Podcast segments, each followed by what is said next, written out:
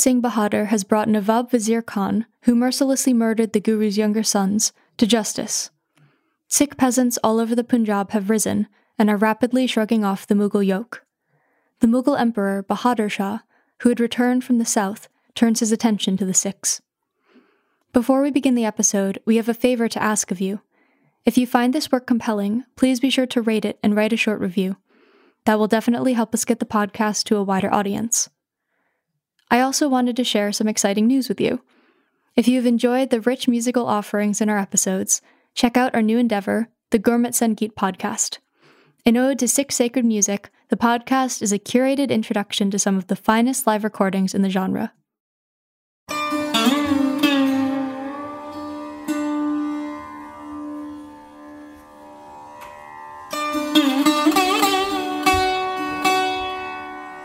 At this time, the world emperor, having finished the campaign against Muhammad Kambaksh, had reached Ajmer.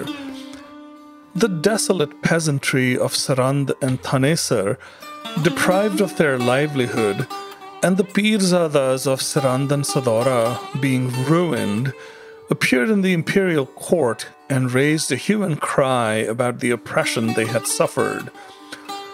Though the emperor's main object was to suppress and punish the mischievous Rajputs, he postponed it for another occasion and directed his attention to the destruction of this dissolution deserving sect.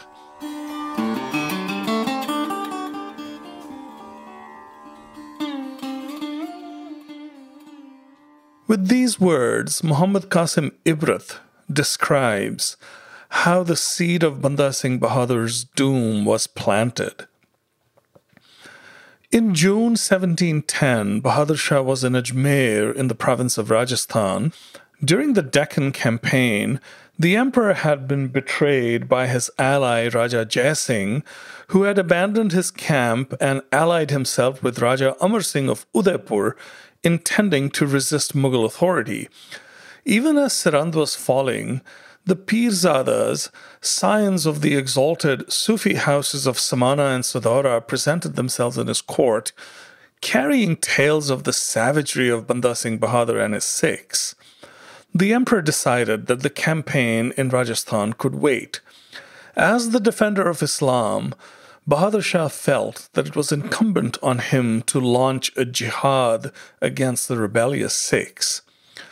The governor of Delhi, Asafuddaula Asad Khan was asked to mobilize an army, and the commanders of Awadh, Badur, Allahabad, and Bara were all directed to join the expedition. The commander Firoz Khan Mewati was issued 50,000 rupees to draft irregulars, and an advance force under his command was dispatched to engage the Sikhs. To preempt desertions, strict orders were issued that no one associated with the campaign would be allowed to visit the capital Delhi without permission. Worried about the possibility that there might be Sikhs masquerading as Hindus in the emperor's camp, an order was issued that all the Hindus shave off their beards. The officials complied without protest and were promptly rewarded with khilats or robes of honor. Firoz Khan Mewati advanced to Panipat, where he met up with Bayazid Khan, a Pathan from Kasur, who had been appointed Faujdar or commander of Jammu. Wary of engaging the Sikhs, Bayazid Khan had been marking time, waiting for reinforcements to arrive. Mewati's orders were to destroy the forts created by the Sikhs and re establish Mughal government. The Sikhs, oblivious of the Mughal forces converging upon them, were dispersed. the main force under Banda Singh had just arrived from its expedition to Saharanpur and Jalalabad and was on its way to confront Shamas Khan at Sultanpur.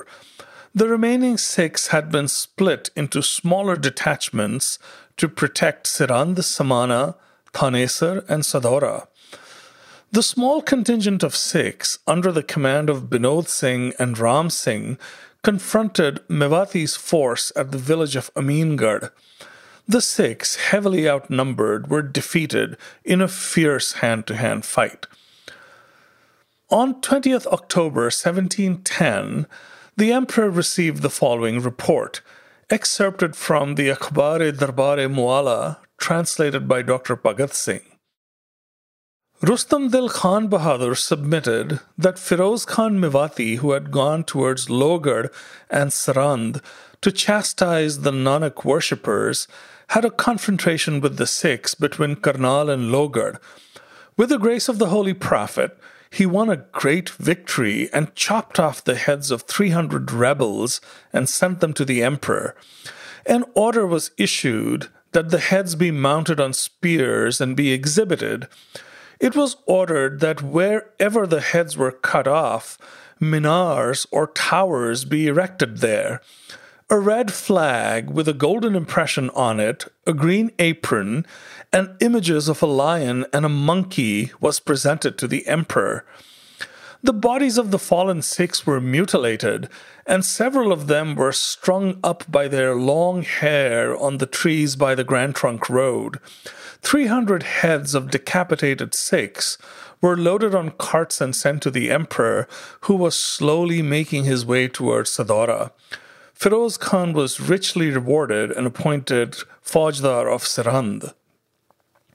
Bayazid Khan, meanwhile, advanced upon Sirand, which was under the command of Sukha Singh, the brother of the Sikh governor Baj Singh. Shamas Khan, learning of the arrival of the imperial troops, also collected a horde and marched upon Sirand. Sukha Singh was killed, and the Sikhs retreated into the fort at Sirand. An entry dated November 1, 1710, in the Akhbar-e Darbar-e Mualla documents a letter received from Shankar Rao, the scribe attached to Firoz Khan Mewati's army, that the Thana or police post set up by rebels at Thanesar had been lifted and that they had run away from there. The strong fort of Lohgarh, Banda Singh Bahadur's capital and the seat of his power became the refuge of the Sikhs, who left Thanesar and Sarand in the face of the advancing imperial army. The Sikhs, very aware of the impending danger, had started to make all sorts of preparations. A November 6th entry in the Akhbar-e Darbar-e Mualla noted that Banda Singh had sent a sum of 20 million rupees to the chief of the kingdom of Sirmaur for safekeeping. According to another entry dated November 14th, the emperor was informed that Banda Singh had arrived in Lohgarh to personally lead its defense. He had dug a deep ditch around his fort and was readying for battle. Subsequent entries over the next few days documented that the villagers in the vicinity of Sadhora, upon being warned of the impending hostilities, had poisoned their wells and fled. The emperor's oldest son, Jahandar Shah, presented a map of Banda Singh's fort, and plans were drawn up to advance upon Sadhora in four stages. The stage was set for the Battle of Lohgarh.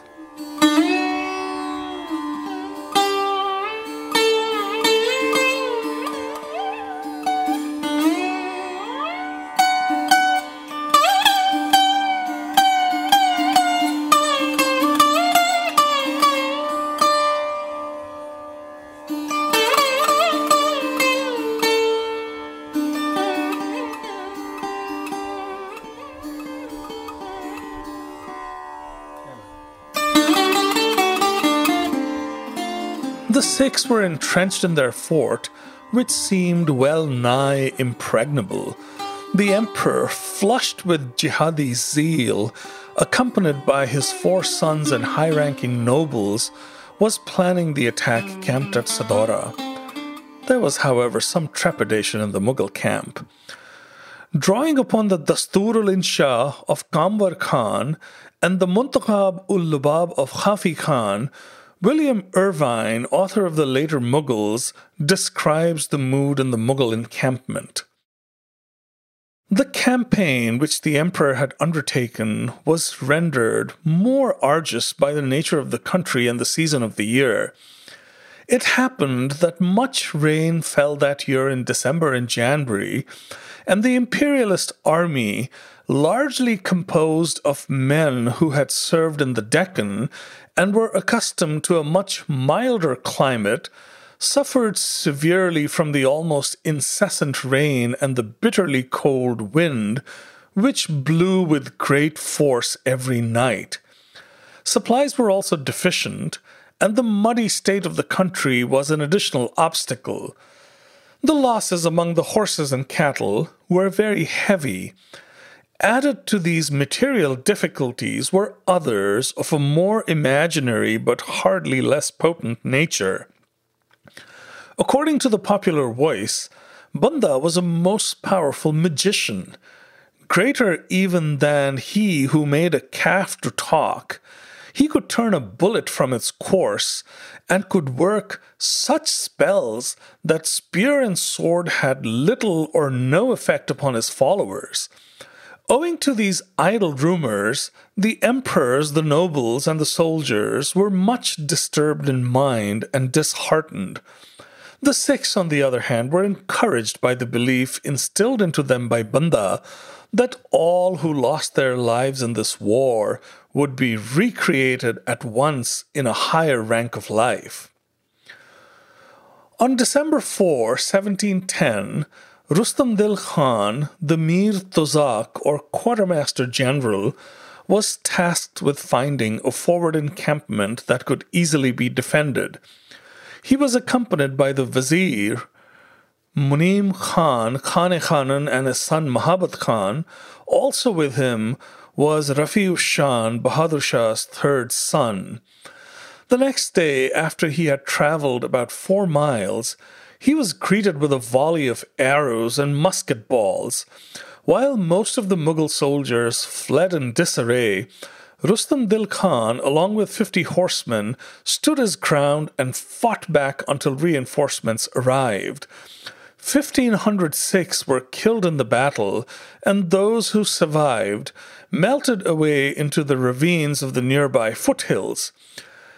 After traveling for about two more miles, they found a suitable place for pitching the imperial tents. The vizier stayed there to guard the imperial camp, and Rustam Dil Khan, accompanied by Afzal Khan, advanced further and set up camp on the bank of a stream known as the Som. The emperor, much pleased at the victory, rewarded Rustam Dil Khan with the title Ghazi Khan Rustam Jung and elevated his rank. Kamvar Khan, author of the Dastur al Insha, who served in Rafiu Shan's army, was present there and recorded that trays of food from the royal kitchen were sent to Munim Khan and Mahabat Khan as a mark of the emperor's approval.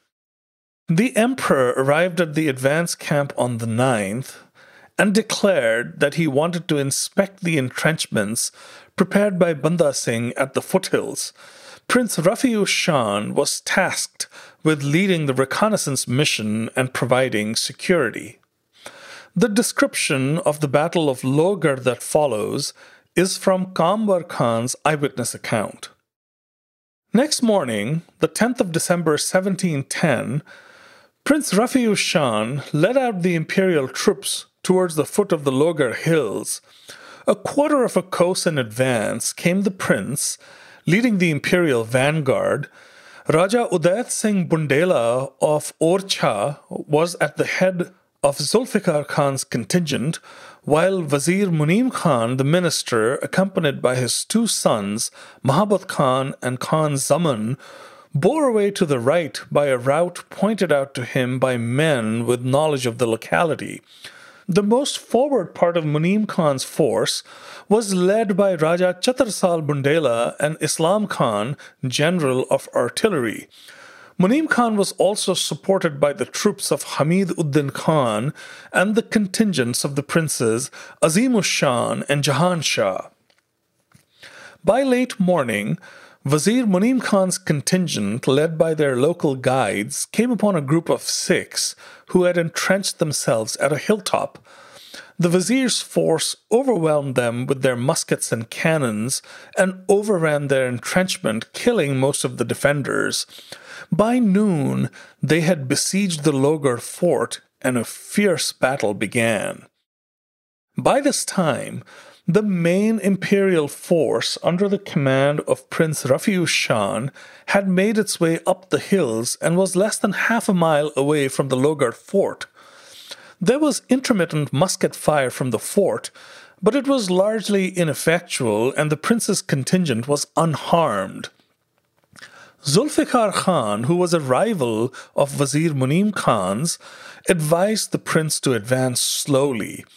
While the advice seemed prudent, given that they could be picked off by Sikh marksmen as they got closer to the fort, his real purpose was to avoid providing support to the vizier, whose forces had already engaged the Sikhs. The prince followed his advice and decided to take a break to eat. Kamwar Khan writes that a little after midday, as many of the imperial soldiers were at prayer, a loud explosion was heard, and smoke started billowing from the Lohgarh fort. With a few of his comrades behind him, he mounted his horse and rode towards the fort. As they approached the fort, a cannonball whizzed past their heads and struck a nearby tamarind tree, throwing the little band into disarray. Just then they saw a group of men run past them, carrying on their backs an injured Afghan whose clothes were charred. Kamwar Khan realized that they were camp followers who had entered the fort to plunder. From them he learned that the walls had been breached and a fierce fight was in progress inside the fort. Many of the Sikhs had retreated to defensive positions in the nearby hills, and several of them had gone to a fort named Sataragarh seeking refuge. When Kamwar Khan made it inside the Lohgarh fort, he saw a terrible scene. The fort was in the hands of Rohilla, Afghan, and Baloch camp followers who were systematically plundering it. They had taken many women and children prisoner and had set any baggage and heavy items they could find on fire.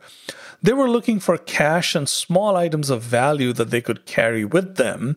Some of them had accidentally set fire to the powder magazines, and many of them had perished in the explosion. Kamwar Khan writes that one heartrending spectacle was the dead body of Saj Anand's son and those of many Mohammedan men and women slain by the Sikhs before they had taken to flight. The bodies lay half hidden by a few stones hastily thrown over them. An officer named Mirza Rukn brought news of continued fighting a contingent of the imperial troops under the command of Rustam Dil Khan were at the foot of a small hill upon which stood a white building in which Banda Singh Bahadur had reportedly taken refuge. According to Kamwar Khan, the Mirza added that so far as he had ascertained, the Sikh leader was seated under a particular awning on a particular hill, looking on at the action, and that all way of escape from that hill was cut off. The Mughals were jubilant. Banda Singh, the sorcerer who had terrorized Samana, Sarand, and Saharanpur, was finally going to be captured. Raja Udait Singh Bundela gathered a detachment of matchlock men and climbed a hill that overlooked the white building. The Sikhs took cover as a withering hail of matchlock fire began. Unbeknownst to the attackers, Banda Singh Bahadur crept to the opposite side of the hill and escaped, melting away into the surrounding mountains. Several other Sikhs followed suit, and many of them evacuated the hilltops that they had been trying to defend. Raja Udayat Singh and Wazir Munim Khan systematically went about the task of clearing the surrounding hills by attacking all the Sikh entrenchments that they could find. By the time of the evening prayer, they had either killed or chased away all the defenders except the determined few who were still in the white building on the hill. Munim Khan triumphantly sent a report to the emperor bragging about the military success of the day. He assured him that Banda Singh Bahadur was trapped and surrounded, and it was only a matter of time before he was brought to the emperor in chains. Kamwar Khan suggests that the vizier's enemy Zulfikar Khan knew that Banda Singh had escaped, but he deliberately misled the vizier into believing that Banda Singh was surrounded.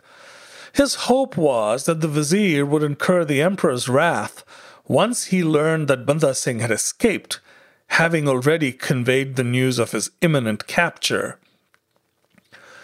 The next morning, Rustam Dil Khan arrived at the royal camp triumphantly to the sound of trumpets and drums. The Sikh defenders of the White Building had finally been defeated and marched behind his train in chains. The spoils that Rustam Dil Khan proudly presented to the emperor included five elephants, three cannons, 17 pieces of light artillery, and assorted items of value. The emperor, much pleased, gave him two of the elephants for his own use. A commander named Sarbara Khan was tasked with executing the dozen or so Sikhs who had been captured, including a fine looking fellow dressed in the robes of a man of importance who they thought was Banda Singh Bahadur. Much to their chagrin, they learned that the man was Gulab Singh, one of Banda Singh's faithful followers, who had dressed himself in his master's robes after his escape to trick the Mughals. Gulab Singh and his fellow Sikhs met their end with great equanimity, earning the respect of the Mughals in death. According to Kamwar Khan, Bahadur Shah's displeasure at the escape of Banda Bahadur could not be concealed, and his calm temper was disturbed to a very unusual degree. There was a stormy scene between him and the vizier. Bahadur Shah reproached him for being the cause of delay of every kind. At length, when the quarry had been driven into the net, it had, by his want of care and precaution, sprung away again, leaving no trace behind it but a little dust. It mattered not where the dog had fled to, whether he were drowned in the river or hiding in a cave in the hills.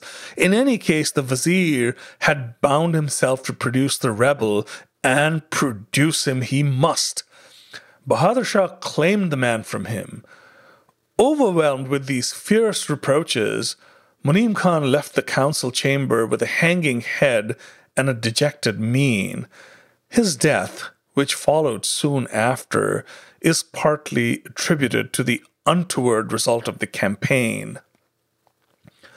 On December 13, orders were sent to Fateh Chand, the Raja of Garhwal, and Hari Prakash, the Raja of Nahan, that Banda Singh Bahadur was to be arrested and presented to the emperor. The kingdom of Nahan was adjacent to Lohgarh, and since that was the most likely place where Banda had fled to, the commander Hamid Khan was sent to punish the king. On December 22, Hamid Khan returned. There was no sign of Banda Singh, but he arrested Prince Bhuprakash, the son of the king of Nahan, the boy's mother sent a delegation of 30 men to plead with the emperor. They were summarily executed. The son of the Raja of Nahan, who was referred to as the Barfi Raja or the Snowy King by Muslim writers of the period, was placed in an iron cage that had been built to hold Banda Singh Bahadur and taken to Delhi, where he was held captive for several years.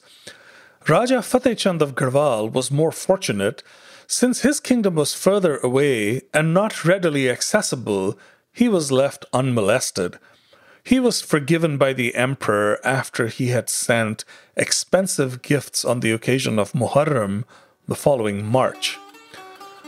Kamvar Khan writes that although the principal object of the campaign, the capture of Banda, was not attained, it was not altogether fruitless, for treasure amounting to about 20 lakh or 2 million in rupees and ashrafis or gold coins was recovered by digging up the whole surface of the ground of Lohgarh.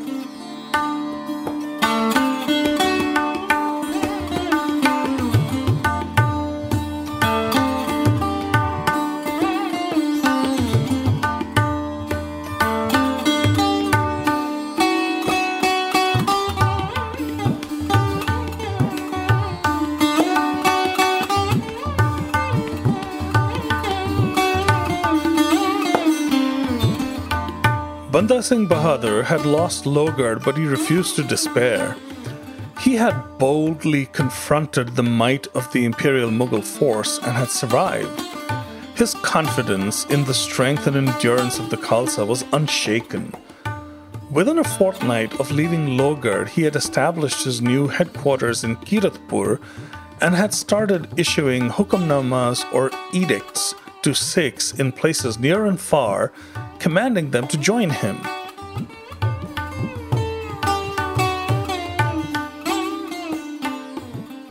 Dr. Ganda Singh, in his work Banda Singh Bahadur, documents the content of the Hukamnama that was sent to the Sikhs of Jaunpur, which happened to be in his possession. Ik Oankar Fateh Darshan. This is the order of the true master who will save the entire Khalsa of Jaunpur. On seeing this edict, Come to me wearing five arms. Live according to the rahit of the Khalsa. Do not abuse bhang, tobacco, opium, wine, or any other intoxicant. Commit no theft or adultery. I reiterate that he who lives by the rahit of the Khalsa will be saved. Fateh Darshan was the new greeting and war cry that Banda Singh had asked the Sikhs to adopt over time, it was rejected, and the Sikhs reverted to the more traditional Vaheguru Ji Ka Khalsa, Vaheguru Ji Ki Fateh. Dr. Ganda Singh firmly believes that Banda, in his edicts, was referring to Guru Gobind Singh, who he represented as the true master, as opposed to other historians who have accused him of trying to portray himself as the Guru. In my opinion, the confusion comes from the various Persian accounts that British writers quoted extensively. In those accounts, Banda Singh is erroneously referred to as the quote, Guru of the Sikhs. The Sikhs heeded Banda's call and flocked to him in great numbers, and very soon he was ready for his next mission. We return now to Ratan Singh Bhangu's Sri Guru Panth Prakash. Punjab bande jab jit layi chadeo wal, dera Kiratpur kiyo anandpur kach tal. The master of Punjab, ready mountains now to take. Kiratpur was now his camp, Anandpur home the Khalsas make. अब हिम जित सो लई पंजाब अब चढ़ पर्वत करेओ खराब मित्रन सुख ओ दुश्मन दुख दयो पछाण तिस रज ए भुख now that the Punjab is mine, the hill chiefs now attack I will. Well wishers peace and enemies woe. Some shall starve, some shall mouths fill.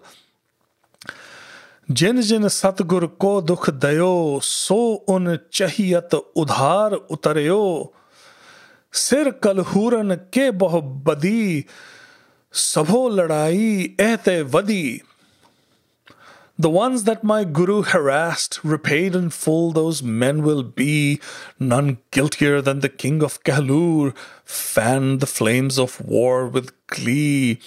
Dai Dilli in kari pukar, Patsha bhakhyo in kai bar, लिखायो लाहौर सरंद परवाने लियायो चढ़ाए सब सूबे मुसलमाने petition did the Mughals. He filled the Mughal sovereign's ear. Missives to Sarand Lahore, Mughal hordes the man brought here.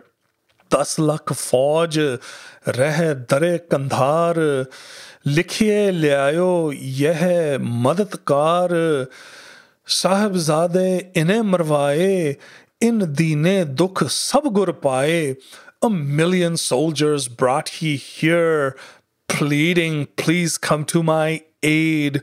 Princes butchered because of him, the Guru troubled and dismayed.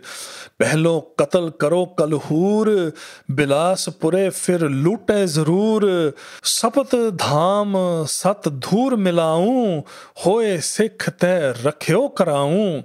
Kehlur then I must put to sword, Bilaspur I have to sack, seven kingdoms all will fall, the ones that yield I won't attack.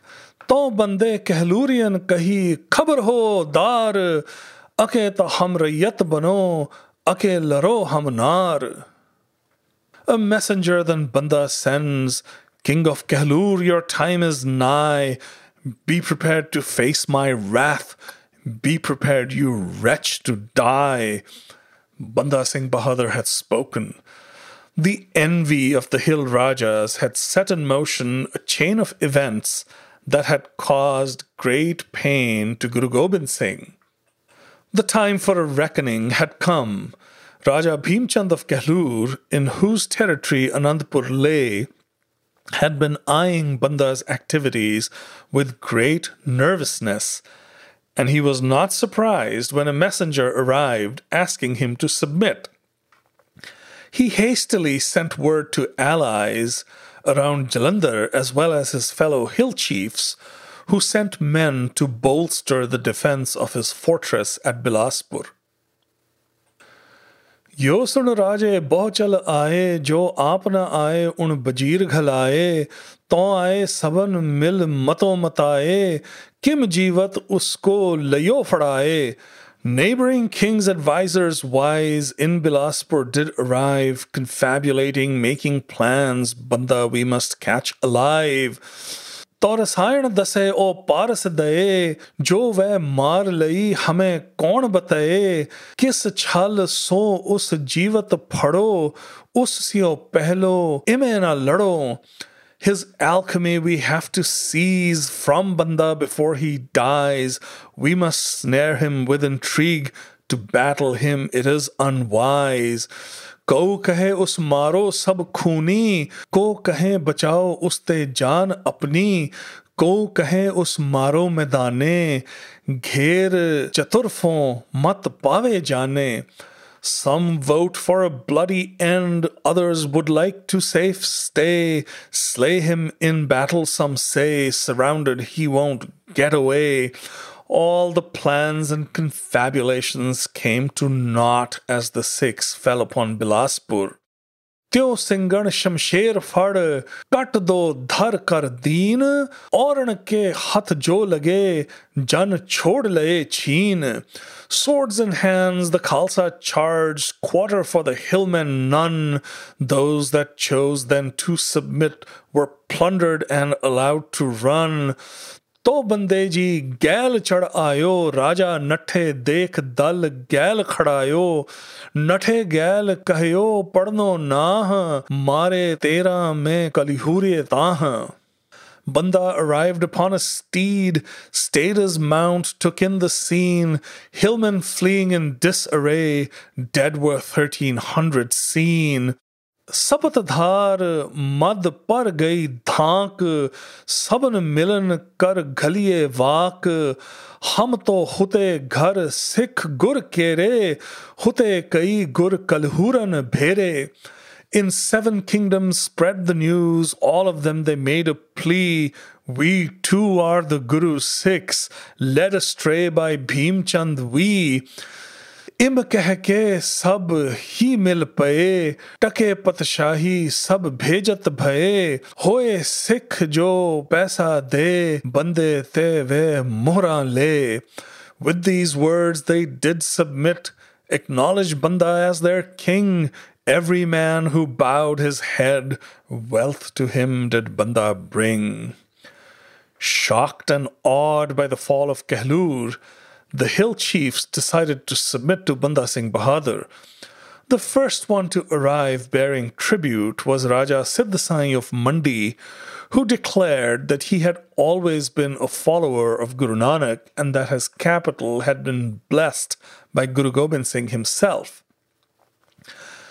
Showing a grasp of statecraft that one might not expect in a mendicant turned general, Banda Singh started casting about for potential allies. The men of Rajputana had always been celebrated for their fighting skills, and though many of the Rajput chiefs had allied themselves with the Mughals, Banda decided to reach out to them. The kings in the territory were part of a complicated web of relationships and alliances that were constantly shifting. Dr. Balwant Singh Dhillon, in his work Banda Singh Bahadur Farsi Srot, lists several documents discovered in Rajasthan that shed light on the events of the time. By far, the most interesting one is a letter written by the Khalsa to Raja Savai Jaisingh of Amber, one of the most capable and respected Rajput monarchs of his time. Banda Singh Bahadur was clearly hopeful that Raja Savai Jaisingh might be able to persuade the hill Rajas who were also blue blooded Rajputs like him, to shrug off the vassalage of the Mughals and join the uprising against them. Here is my translation of the letter. Fateh Darshan, Sat Sri Akal Purkhji Sahai. O great king, refuge of chiefs and warriors, dominant and magnificent, most exalted, glorious king of kings, leader of the highborn, May you always occupy the most glorious royal throne. Jai Singh, Takhat Singh, Bhagwan Singh, Kaur Singh, and all the Khalsa send you their Fateh Darshan with love. We want you to know that the receipt of your letter made us happy, and we felt honored to receive it.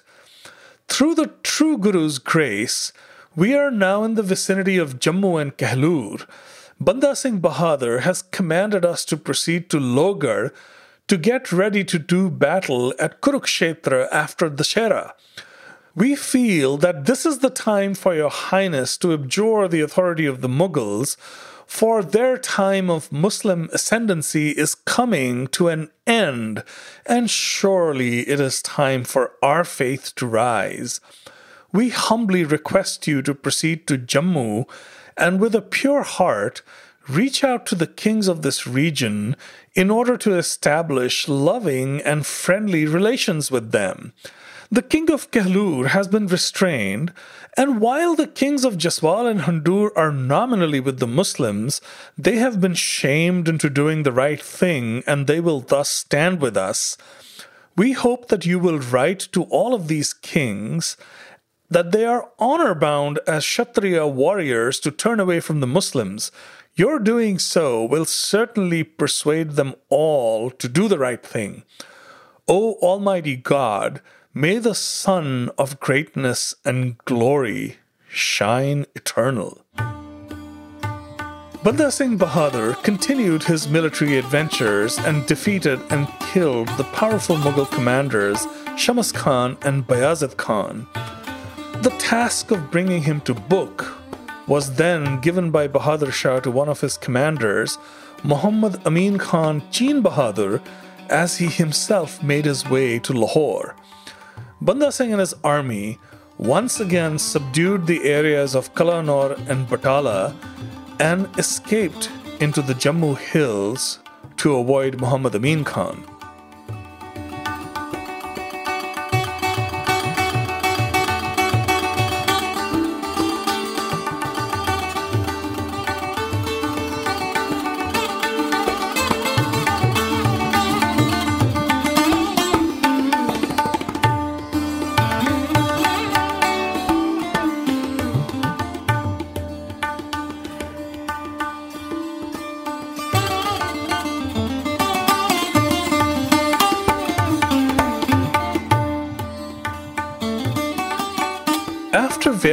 Adventures in the hill territories, Banda Singh Bahadur decided to visit the kingdom of Chamba.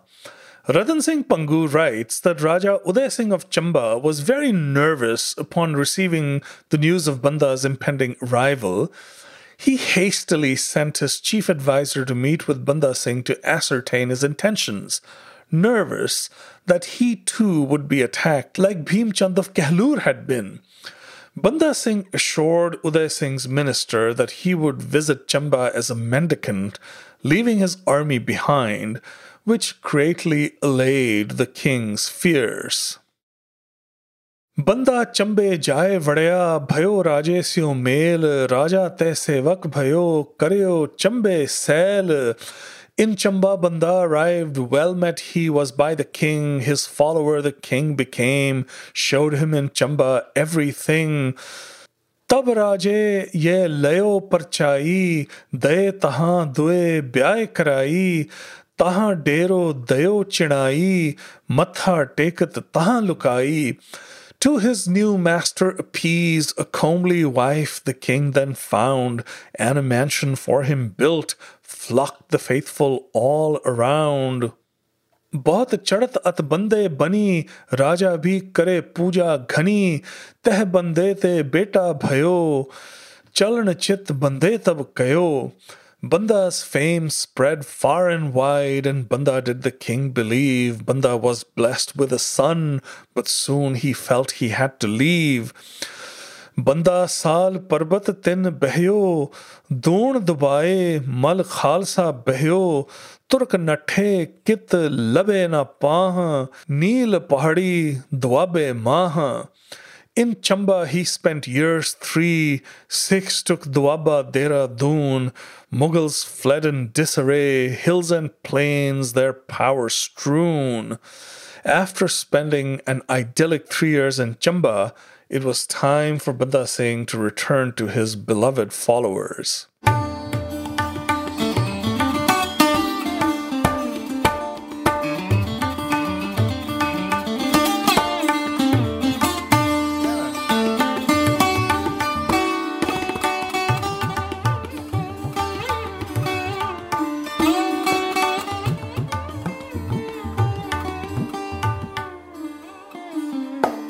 The Emperor Bahadur Shah had four surviving sons at the time of the campaign against Banda Singh Bahadur. His oldest son, Jahandar Shah, had not enjoyed his favor and was generally considered somewhat inattentive to the affairs of the empire. He had been appointed the governor of Multan, a posting of no great consequence. Azimushan, the second son, had been the governor of the distant but important provinces of Bengal and Bihar during the last years of the reign of his grandfather Aurangzeb and had not spent much time with his father. He had reunited with his father only after Bahadur Shah had seized the throne after Aurangzeb's death. Bahadur Shah had served as the governor of Kabul earlier, and during those days, his third son, Rafiu Shan, had been his main advisor and his favorite. After he became emperor, his youngest son Jahan Shah supplanted his brother as Bahadur Shah's favorite. By June 1711, the emperor had arrived in Lahore. Instead of staying at the fort, he set up his camp at a village named Anvala on the banks of the Ravi. His four sons set up their own encampments outside the city wall, the four brothers constantly jockeyed for their father's attention, and by the end of 1711, Jahan Shah, who was sickly, was once again eclipsed by his older brother Azimush It was clear that there would be violence among the brothers once Bahadur Shah was gone. In the later Mughals, William Irvine documents incidents that provide insight into the constant tension between the four brothers. During the emperor's last illness, Jahandar Shah and Azimush Shan were seated by their father's bed, the latter toying with and admiring an intricately ornamented dagger which had been lying by the pillow. This action so alarmed Jahandar Shah that, overcome by fear, he ran out of the tent barefoot, knocked his turban off at the door to the tent, and tripped over the ropes. Another time, there were rumors that Jahan Shah and Jahandar Shah had plotted with Rafiu Shan to rob the treasure carts of Azimus Shan, who was by far the wealthiest of the four brothers. The furious Bahadur Shah barely managed to preempt an armed confrontation. In January 1712, Jahan Shah was attacked without provocation by a man with a drawn sword who was swiftly cut down by the prince's guards. In the last week of January 1712, the emperor took ill and stopped appearing in public. There were rumors that his brain had been affected by the illness and that he was suffering from delusions. In the last week of February, the emperor decreed that all the dogs and donkeys in his camp, as well as in Lahore, should be killed and all mendicants, fakirs, jogis, and sannyasis be expelled from the city. The end was near. Jahandar Khan had no money and hence no troops, his force numbering no more than a hundred horsemen. He was well aware that his future was likely to be bleak. His brothers were wealthier and more powerful, and his plan after his father's death was to retreat to Multan where, as the former governor, he felt he could muster some support. Of the four brothers, Azimus Shan had the most support among the powerful nobles of the Mughal court, and it was generally expected that he would seize the throne after his father's death. Anticipating his ascension, many more nobles and commanders started making overtures to the prince, promising their support in the battle of succession that was imminent and inevitable. One of these nobles, Zulfikar Khan, was rudely rebuffed when he reached out to the prince. Chafing at the insult, Zulfikar Khan gathered his troops and offered his services to Jahandar Shah. Bahadur Shah passed away on February 27, 1712 but the intrigues had begun even before he died. On the 8th of February, Jahandar Shah had visited Zulfikar Khan, now his chief adviser, to hatch a plan to take on Azimus Shan with the help of his other two brothers. An agreement was sworn on the Quran. Jahandar Shah would succeed to the Mughal throne with Zulfikar Khan as his vizier or prime minister. Rafiu Shan would get Kabul, Kashmir, Multan, and Bakhar. Jahan Shah would become master of the south from the Narmada River to the island of Ceylon. The plunder seized from Azimus Shan would be divided equally between the three brothers. Because of the influence of the wily Zulfikar Khan, men started flocking to the impecunious Jahandar standard and soon he had a force comparable to Azimushan's. The combined forces of the three brothers outnumbered Azimushan's force by almost two to one. When hostilities broke out, the combined force prevailed and Azimushan was defeated and killed. In a matter of weeks, Zulfikar Khan moved against Jahan Shah and Rafiu Shan as well after denying them their share of Azimus Shan's wealth. On March 29, 1712, the day after the defeat of Rafiu Shan, Jahandar Shah, the least competent of Bahadur Shah's four sons, was proclaimed emperor. Jahandar Shah's rule was to last less than a year, incompetent and debauched, he is remembered mostly for his scandalous relationship with his consort, Lal Kunvar, a dancing girl that he elevated to the position of queen. The Sikhs exploited the unsettled times that followed Bahadur Shah's death to re establish themselves. The Mughal general Muhammad Amin Khan Cheen Bahadur, who had been leading the effort to crush the Sikhs, returned to Lahore.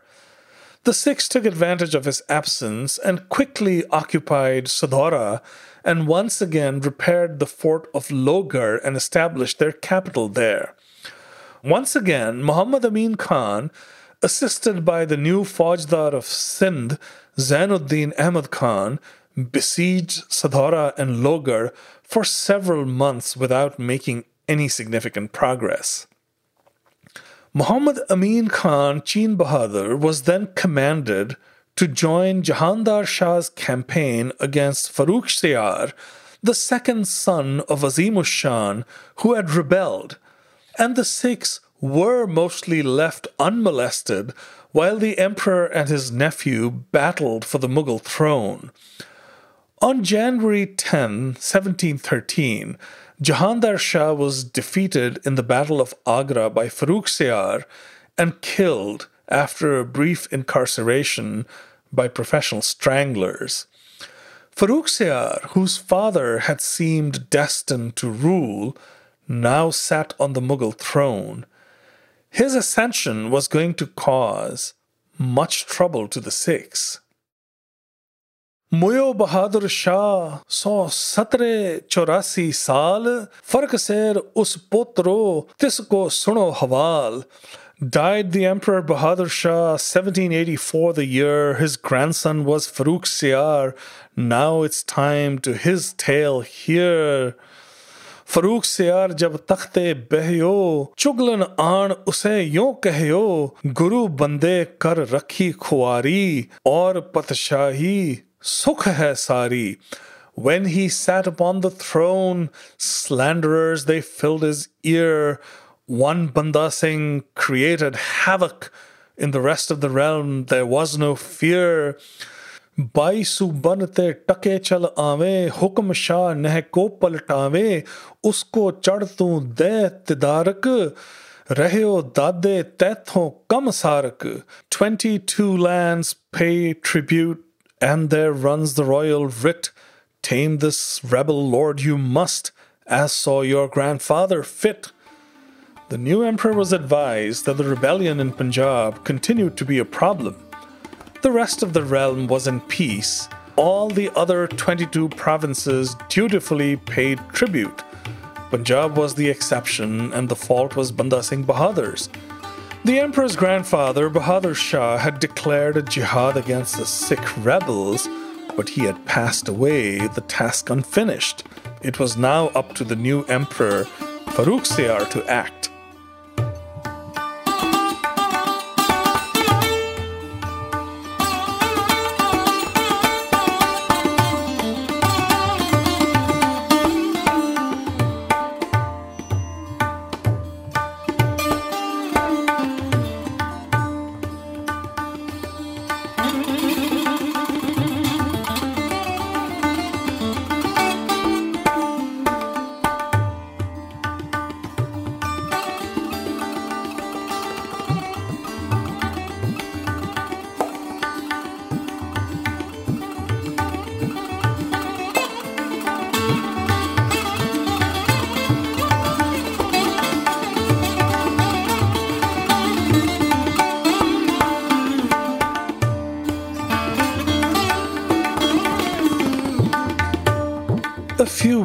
After taking the Mughal throne, Farrukh Siyar turned his attention to the Sikhs. Abdus Samad Khan Daler Jung was appointed the new governor of Lahore, and his son Zakaria Khan the Faujdar or commander of Jammu. The new governor was given very clear orders. Banda Singh Bahadur and his Sikhs were to be expelled from Sadhora and destroyed. When Abdus Samad Khan arrived at Sadhora, an ineffectual siege mounted by Zainuddin Ahmad Khan was still in progress. Banda Singh Bahadur himself was at Lohgarh and his lieutenants held Sadhora. The besiegers were greatly enthused by the arrival of reinforcements, and fierce fighting began again. The Sikhs were badly outnumbered and their supplies were dwindling. They decided to evacuate Sadhora and piercing the enemy lines, they escaped and joined their leader and comrades at Lohgarh. The Mughal host made its way to Lohgarh to begin a new siege, and as they were looking for a good place to set up camp, they sent a detachment of cavalry on a reconnaissance mission. When the horsemen reached the top of a hill to get a better view of the Sikh defenses, they saw a large body of men streaming down a hill. Banda Singh Bahadur and his Sikhs had escaped. The Mughals discovered that the Sikhs had built 52 defensive posts leading from the last ridge to the walls of Lohgarh, and they nervously waited for the Sikhs to turn around and attack, as they often tended to do. However, there was no attack a message was sent to the emperor in the month of October 1713, informing him of the capture of Sadhora and Lohgarh and the escape of Banda Singh Bahadur. Zakaria Khan, who carried the message to the emperor, was richly rewarded and elevated in rank. With the Sikhs seemingly on the run, Abdus Samad Khan and Zakaria Khan were both sent by the emperor on a campaign to Rajasthan but after a band of Sikhs under the leadership of Jagat Singh ravaged a fortress held by Pathans, the governor of Lahore was directed to resume his campaign against the Singhs. A pitched battle was fought in Ropar when a band of 7,000 Sikhs attacked. Mughal forces from Sirhind successfully repulsed them and killed more than 200 Sikhs before they retreated. Not much is known about Banda Singh's own activities for a year and a half after he left Lohgarh. He was married a second time to Sahib Kaur, and a second son was born to him who was named Ranjit Singh. Now we come to a controversial part in the tale. Ratan Singh Bhangu and Gyani Gyan Singh both talk of a major rift that appeared within the Sikh Panth or community at that time. According to Ratan Singh Bhangu, Banda Singh's successes, and particularly his slaying of renowned Mughal commanders such as Shamas Khan and Bayazid Khan, caused great consternation in Delhi, prompting the emperor's advisors to adopt a new strategy. तब दिल्ली में कहबत भई आवत बंदा दिल्ली तई। लाहौर कहें वह आवे लाहौर कश्मीर मुल्तान त्यों कंपे Peshawar. Talk of Delhi, it has become the capital Banda will subdue, just as he attacked Lahore, Kashmir Multan Peshawar too तब तुर्कन ने यो करी बात है सतगुर को यह उत्पात जिसे कबीले में तुम पास करायो है जिस मुल्क नास Deliberate the Mughals then, Banda the Guru did create, the Guru's wife, she now dwells here. Blame them for our perilous state. तुम ही ते उन मनो करावो उनको है सिख कै हटवाओ जे माता उन हटावे नाही कैद करावो हमरे पाही Ask her now to rein him in. to stop Banda, she must not fail, refuses if she to do this, imprison her, throw her in jail. The Emperor Farrukh well versed in the history of his ancestors, demurred. तबे शाह ने ऐसी सुनी नह ये अच्छी तुम जो गुणी है उसको हम सिरे हसान दई पत शाही हमें उन आन Heard the emperor their advice, their counsel, but he did not heed. To Nanak's house we owe a debt, our kingship he himself decreed. He did, however, feel that perhaps Mata Sundari, the late Guru's wife, might indeed be able to rein in Banda Singh Bahadur, and he decided to reach out to her. तब bhai Nandlal बुलायो तो पातशाह ye समझायो Tum जावो माताजी mataji हाथ जोड़ यो करो Bhai Nandalal was summoned then, heard the emperor's counsel he, go seek out the mother now, and to her address a plea. बंदे तुमरो सब कम कियो साहिब जादन बदला लियो परबतियन को दई सजाए उन कीनो सो लीनो पाए Banda's task it is complete. Avenged have been the princes young, hill chiefs have been punished too. Into despair they have been flung. According to the Panth Prakash of Ratan Singh Bhangu, Bhai Nandalal took the emperor's request to Mata Sundari, who agreed to write to Banda Singh Bahadur, suggesting that he make peace with the Mughals. She felt, however, that Banda Singh, who commanded a great army and had tasted great success against the Mughals, would not heed her command. Banda Singh reacted furiously upon receiving the letter बंदे चिट्ठी सुन कहो क्या त्रिया की बात हम तुर्कन को हथ लगे छड़े ना हमारी जात Reading the letter, Banda exclaimed, Look at what this woman said. If I fall in Mughal hands, I won't be spared, I will be dead. In a fit of anger, he wrote back to Mata Sundari, Bande kahyo main to sikh nahi, main bairagi baisano ahi, Ham o tumko itno mel, le patashahi Ham apne khel. Banda is no more a sikh, Vishnu's hermit he is now. From you now he has been cleft with magic to rule his vow.' Mata Sundari did not take kindly to Banda Singh's response. बंदे को खिजमत दई दई पतशाही नाह दई पतशाही पंथ निज आप सच्चे पातशाह Banda was given a task acting like a king he's now. Khalsas, they must reign supreme. To the Guru's will we bow. जब माता सराप कर दिया व्याकुल बंदा तिस दिन ते थिया a curse she put on Banda's head in a trice his wits had fled this was the genesis of a deep schism between the Sikhs.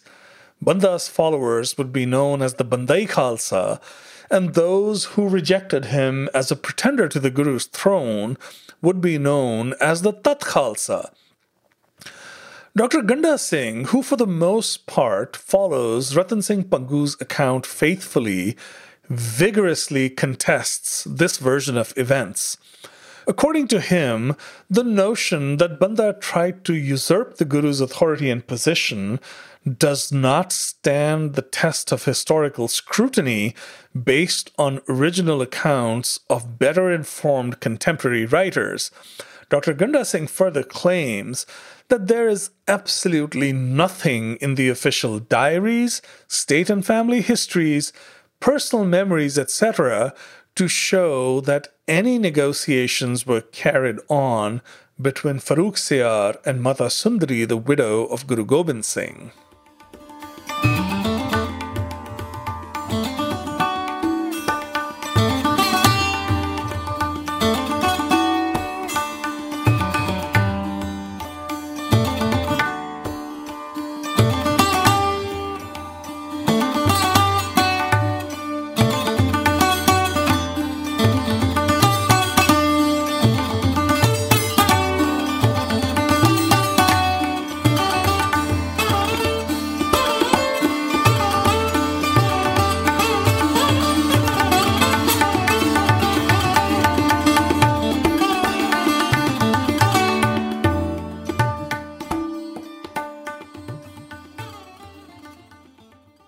Samad Khan, the governor of Lahore, had deeply disappointed the Emperor Farrukhsiyar with his ineffectual attempts to deal with Banda Singh Bahadur.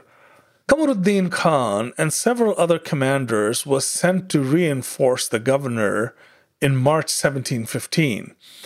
A month later, there were reports that Banda Singh, after plundering Batala, had taken refuge at Gurdas Nangal a small earthen fort in Gurdaspur. Aware that a large force was closing in, Banda tried to take measures.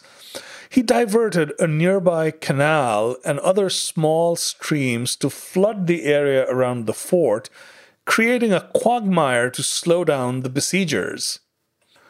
When the Mughal force arrived, several of the Sikhs were in neighboring villages collecting supplies for the imminent siege. Several were captured and killed, and some cut off their long hair, shaved their beards, and went into hiding. Thirty thousand soldiers surrounded the little fort. Abdus Samad Khan, Zakaria Khan, and Kamaruddin Khan each blockaded the fort from one side and local commanders and zamindars who hated the Sikhs took charge of the fourth. The tense standoff continued for two months with heavy loss of life on both sides. Tales of Banda Singh's powers of sorcery filled the Mughal soldiers with dread.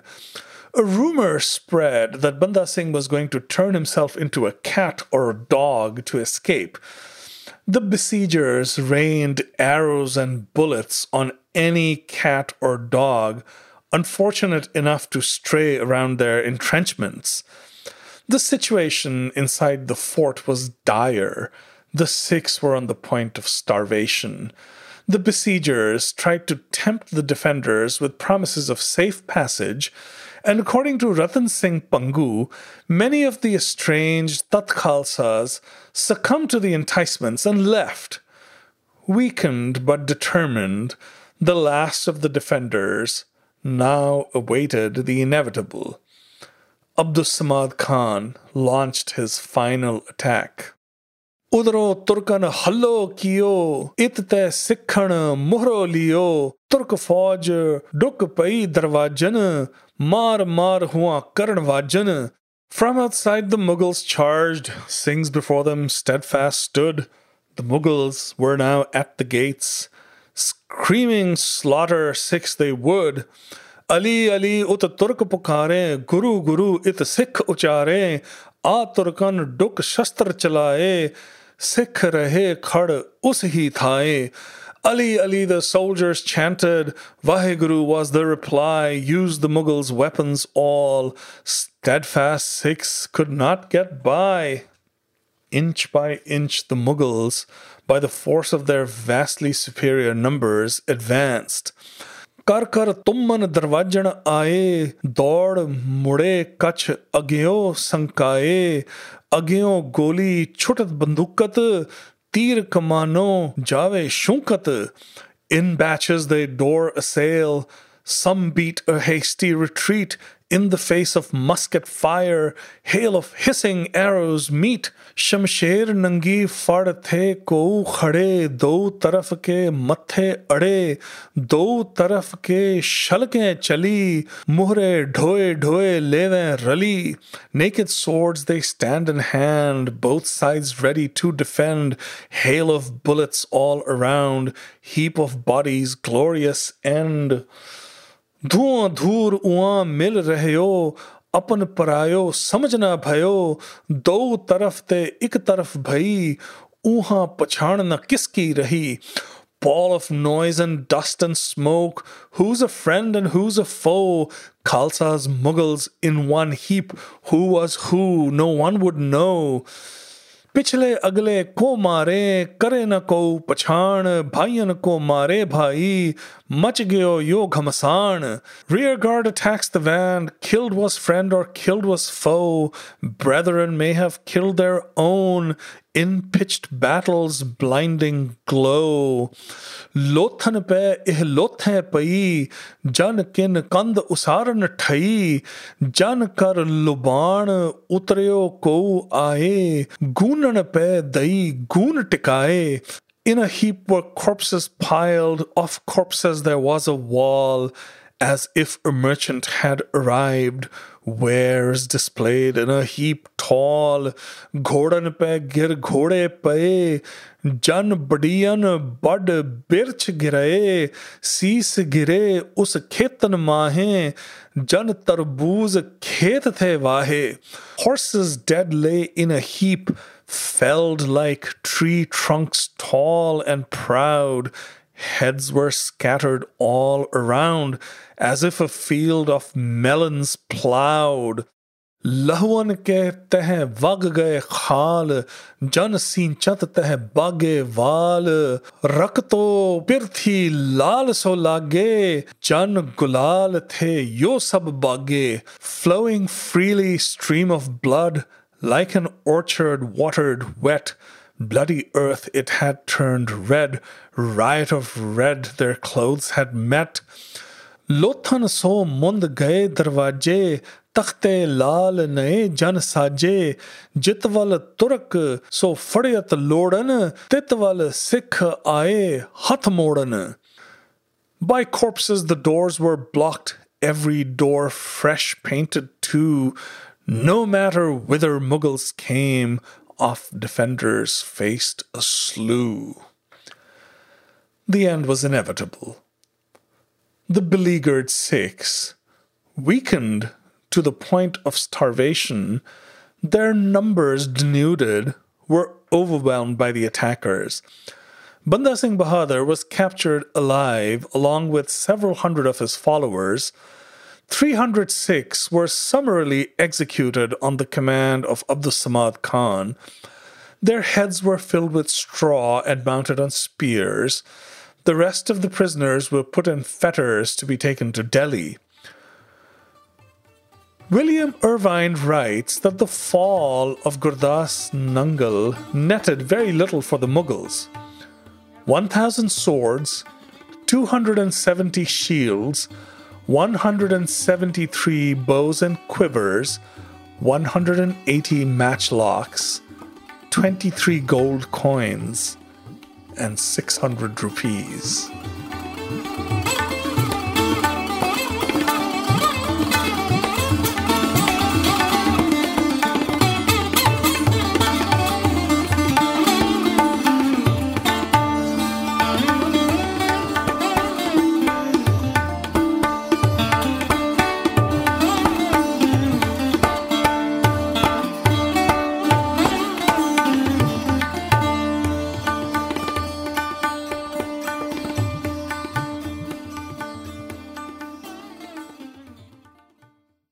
Mughal soldiers, fearful of Banda Singh Bahadur, went to great lengths to ensure that he did not use his sorcery to escape during the journey to Delhi.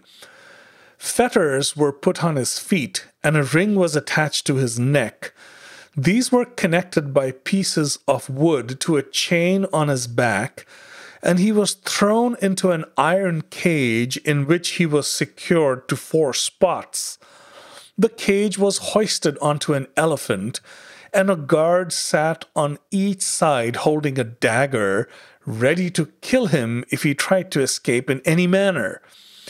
His captured men followed on donkeys and camels with paper caps on their heads.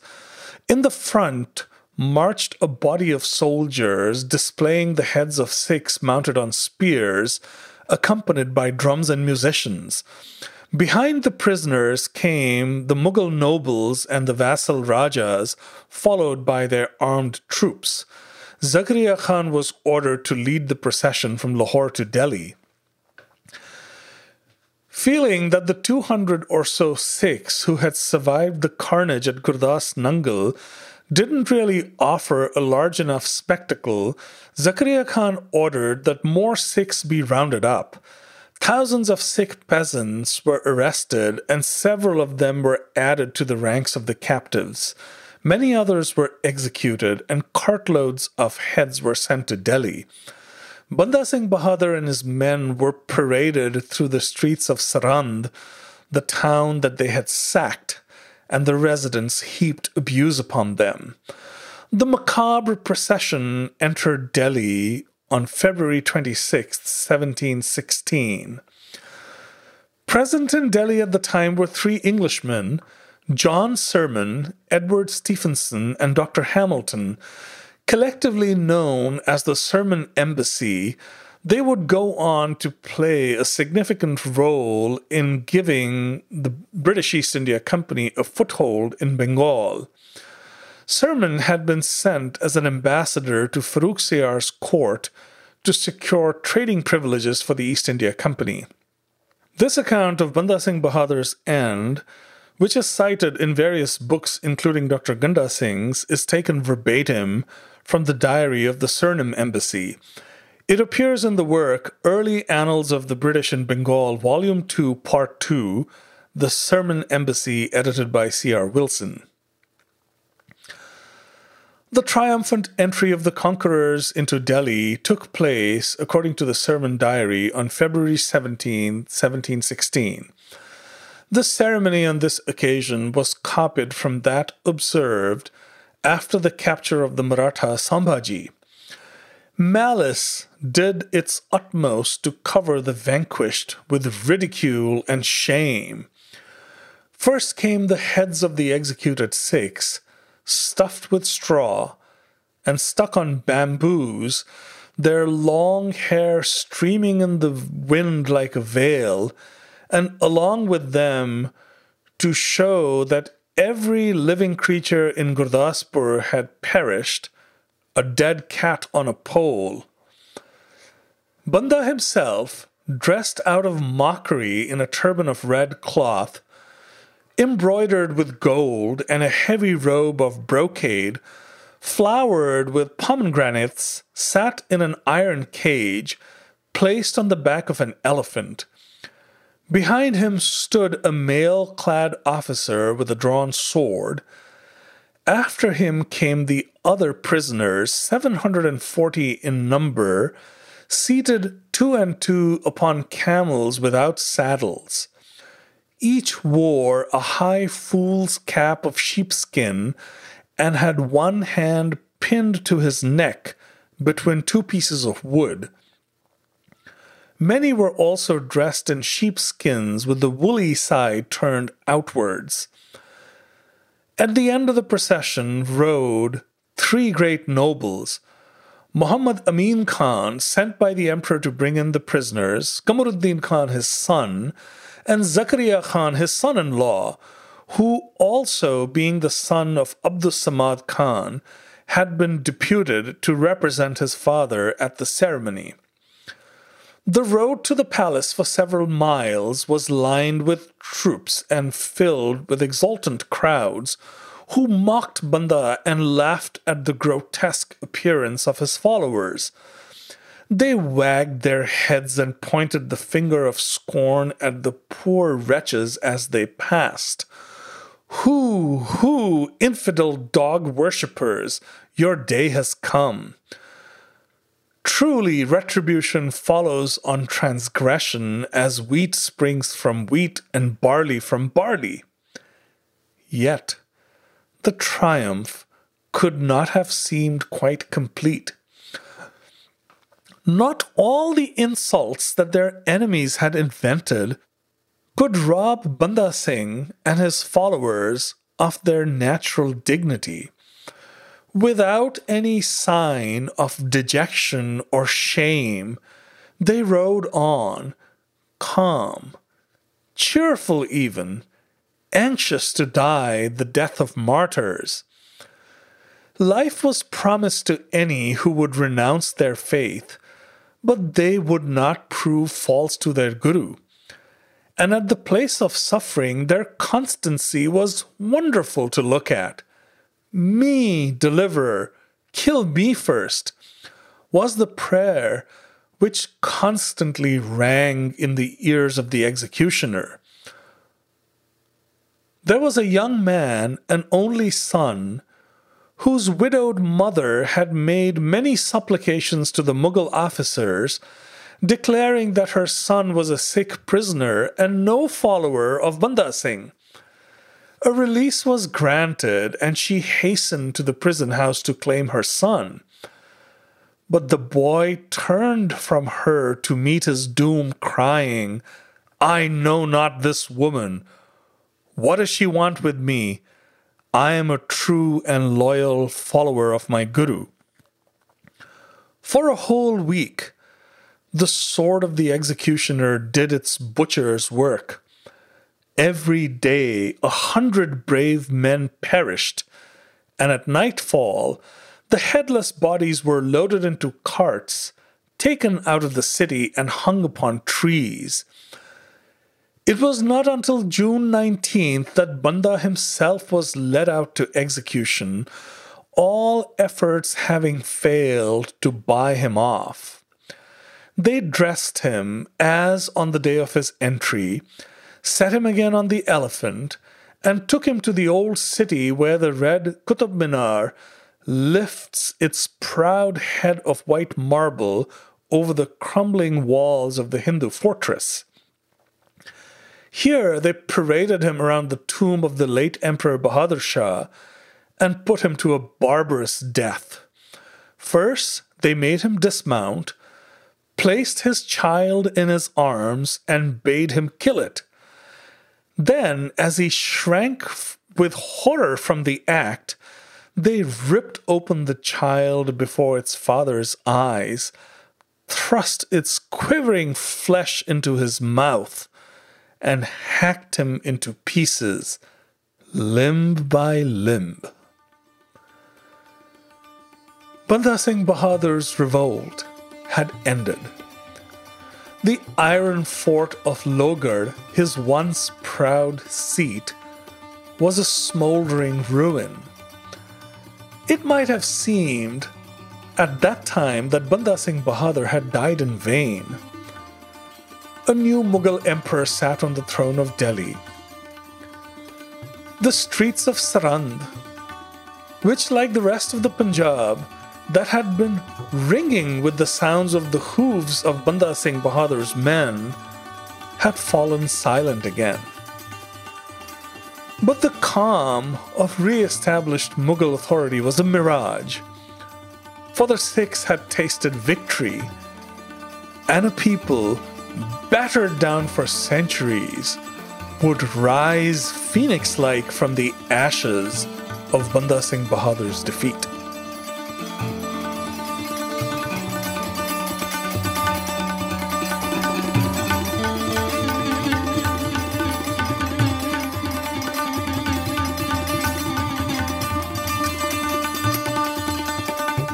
The story of the Sikhs is written and narrated by Sarpreet Singh, author of Night of the Restless Spirits, a collection of short fiction that examines the tumultuous events of 1984 from many different angles. His previous book, The Camel Merchant of Philadelphia, tells the stories of many colorful characters who populated the court of Maharaja Ranjit Singh. The Story of the Sikhs is produced by Almast Media. Our theme music is a rendition of a traditional Sikh hymn by the late Bhai Avtar Singh. This episode features a rendition of Rag Jog on guitar by Ritom Sarkar, accompanied by Amit Kavtekar on tabla. Season 3 of Story of the Sikhs is sponsored by the Chardi Kala Foundation, the Sawhney Family Foundation, and Manpreet Kaur and Ishdeep Singh. I'm co producer and audio engineer Erica Wong. Thank you for joining us.